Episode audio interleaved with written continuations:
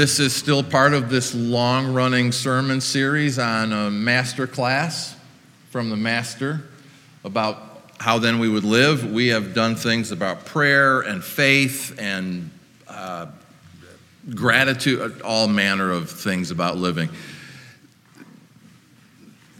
This morning is uh, master class in heaven or the resurrection. Luke, the 20th chapter, we begin reading at the 27th verse. Listen then for the voice of the Lord. Some of the Sadducees, who say there is no resurrection, came to Jesus with a question. Teacher, they said, Moses wrote for us that if a man's brother dies and leaves a wife but no children, the man must marry the widow and raise up offspring for his brother. Now, there were seven brothers. The first one married a woman and died childless. The second, and then the third married her, and in the same way, the seven died, leaving no children. Finally, the woman died too. Now, then, at the resurrection, Whose wife will she be? Since the seven were married to her. And Jesus replied, The people of this age marry and are given in marriage, but those who are considered worthy of taking part in the age to come and in the resurrection from the dead will neither marry nor be given in marriage. And they can no longer die, for they are like the angels. They are God's children, since they are children of the resurrection. But in the account of the burning bush, even Moses showed that the dead rise, for he calls the Lord the God of Abraham and the God of Isaac and the God of Jacob. He's not the God of the dead, but of the living. For to him all are alive. And some of the teachers of the law responded, Well said, teacher and no one dared to ask him any more questions. The word of the Lord.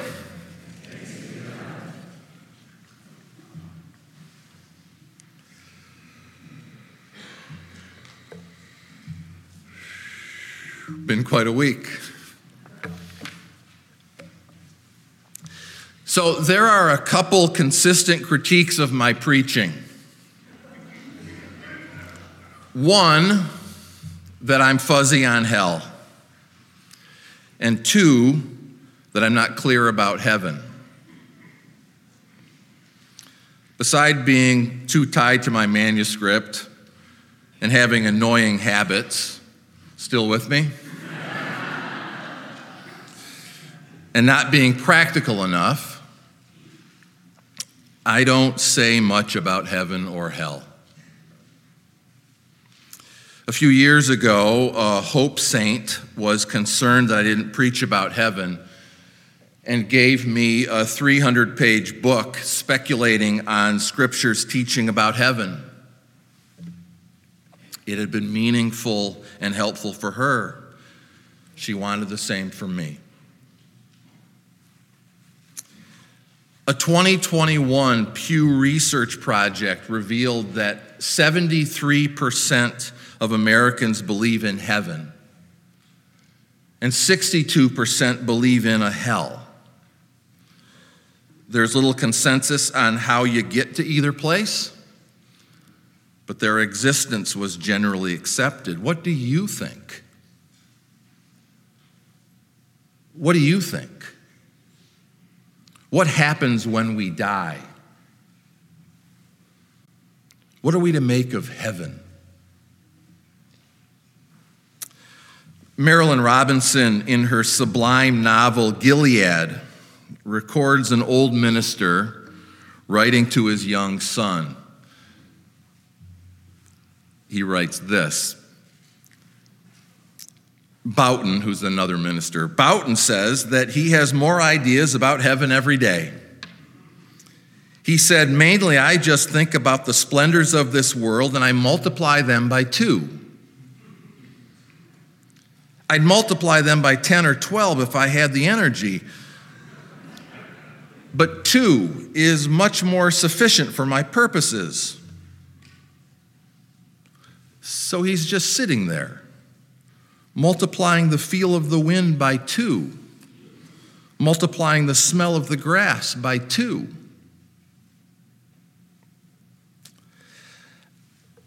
I'm reminded of my first night as a counselor at a church camp. I was in a cabin of junior high boys who were making the, no- the sounds that junior high boys make. When from out of one dark corner, one of them asked, Will there be skateboards in heaven? My answer was something like, Skateboards times infinity, dude.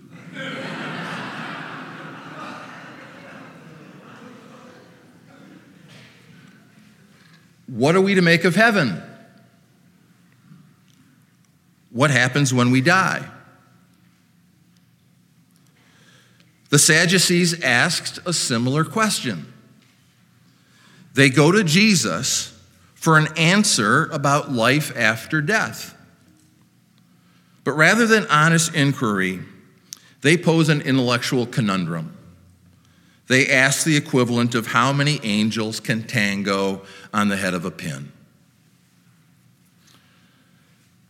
So, look, the Sadducees, Pharisees and Sadducees, the Sadducees were part of the priestly caste of Israel. They had control over the rituals of the Jerusalem temple which also made them power brokers in the affairs of the state. They were something of a theologically conservative, wealthy aristocracy. And incidentally, when the temple was destroyed in 70 AD, they disappeared without a trace. But the Sadducees didn't believe in a resurrection at the eschaton, at the last days. They didn't believe in it. So their question was little more than a trap for this upstart rabbi from the Galilean hills. They're looking to ensnare or embarrass Jesus by asking a mostly contrived question about the mechanics of the resurrection and the nature of the afterlife. So, a little background is helpful here.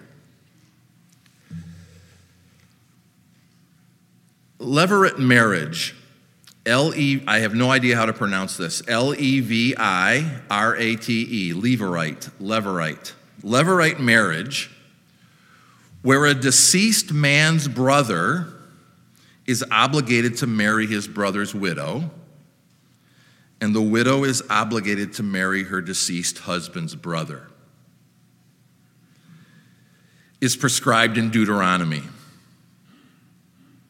It's a law in the Bible. Gulp.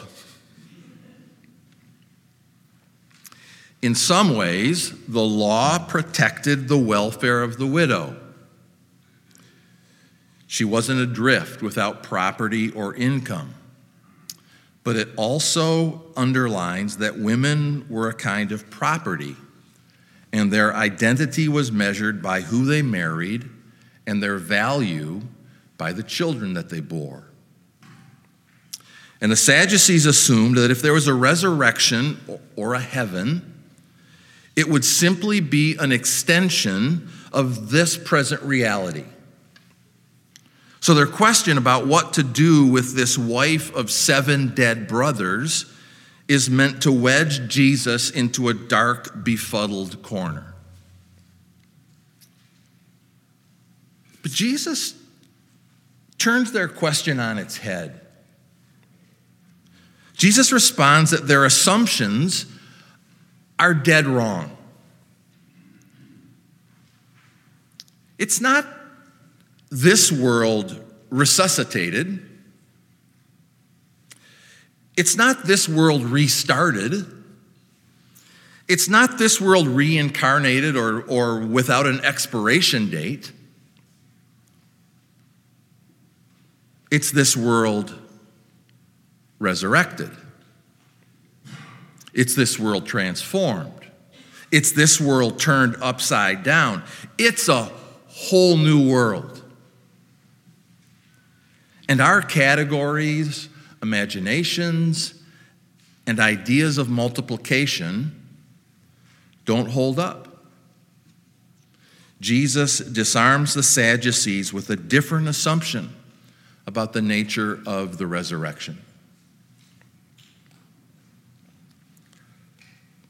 You're still with me? Because the point that Jesus makes is not that we won't know our spouses post resurrection.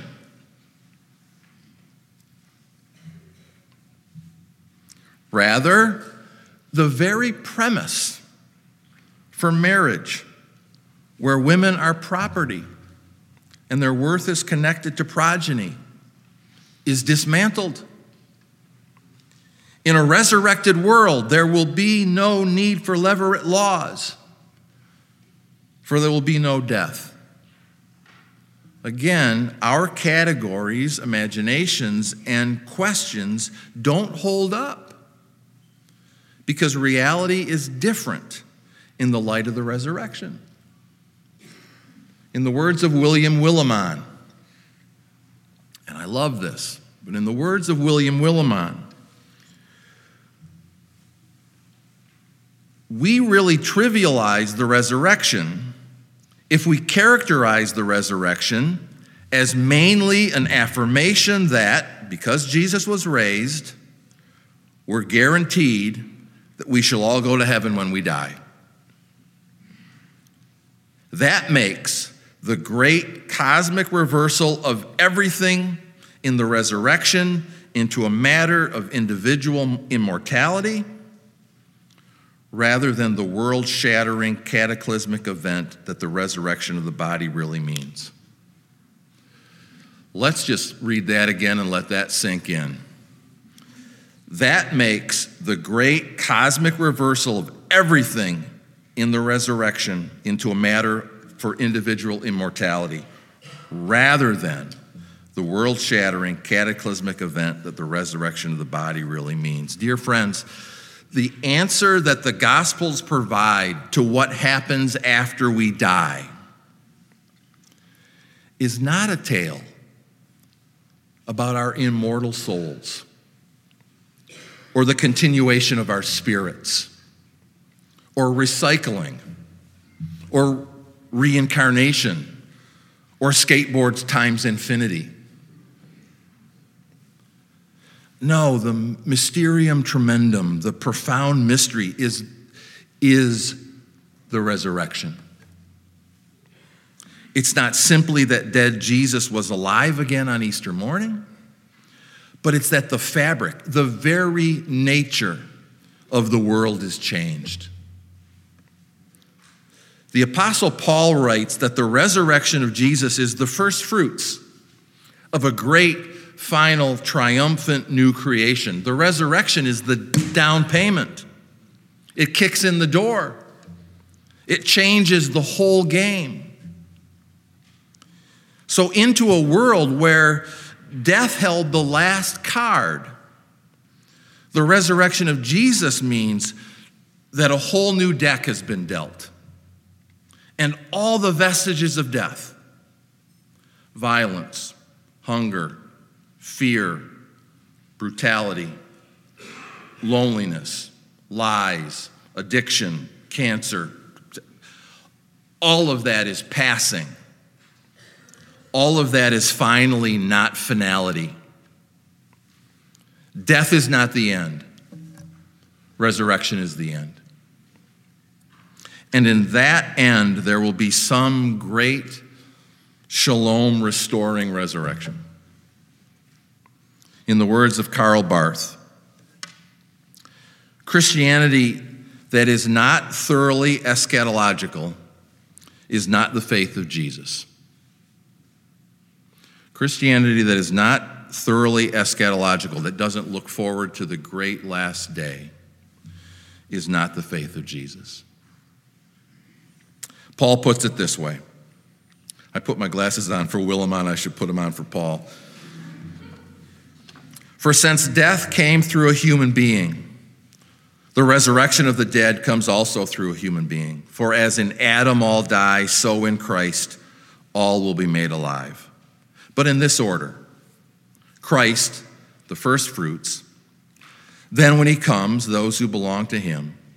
And then the end will come when he hands over the kingdom to God the Father after he has destroyed all dominion, authority, and power. For he must reign until he has put all under his feet. The last enemy to be destroyed is death. So, dear friends, no matter no matter what vestige of death you know this morning, no matter what your brokenness, no matter what the enemy, it's not the victor. It's not the final chapter. It's not the last word. No matter the death we all go through, we are children of the resurrection. Our hope is in what comes next. Now, I don't know if that adequately answers questions about heaven. Still worrying who you're going to be married to. I don't know if that adequately answers questions about heaven. I do know that my cynical secular friends who read and watch these things think I'm hanging on to magical thinking that doesn't fit reality as we know it. And I do know that my evangelical friends think I've lost my way. Because clearly, if you believe in Jesus, your ticket is punched to heaven. After all, Jesus said to the thief on the cross, Truly I tell you, today you'll be with me in heaven. And by the way, I have not said that you won't go to heaven.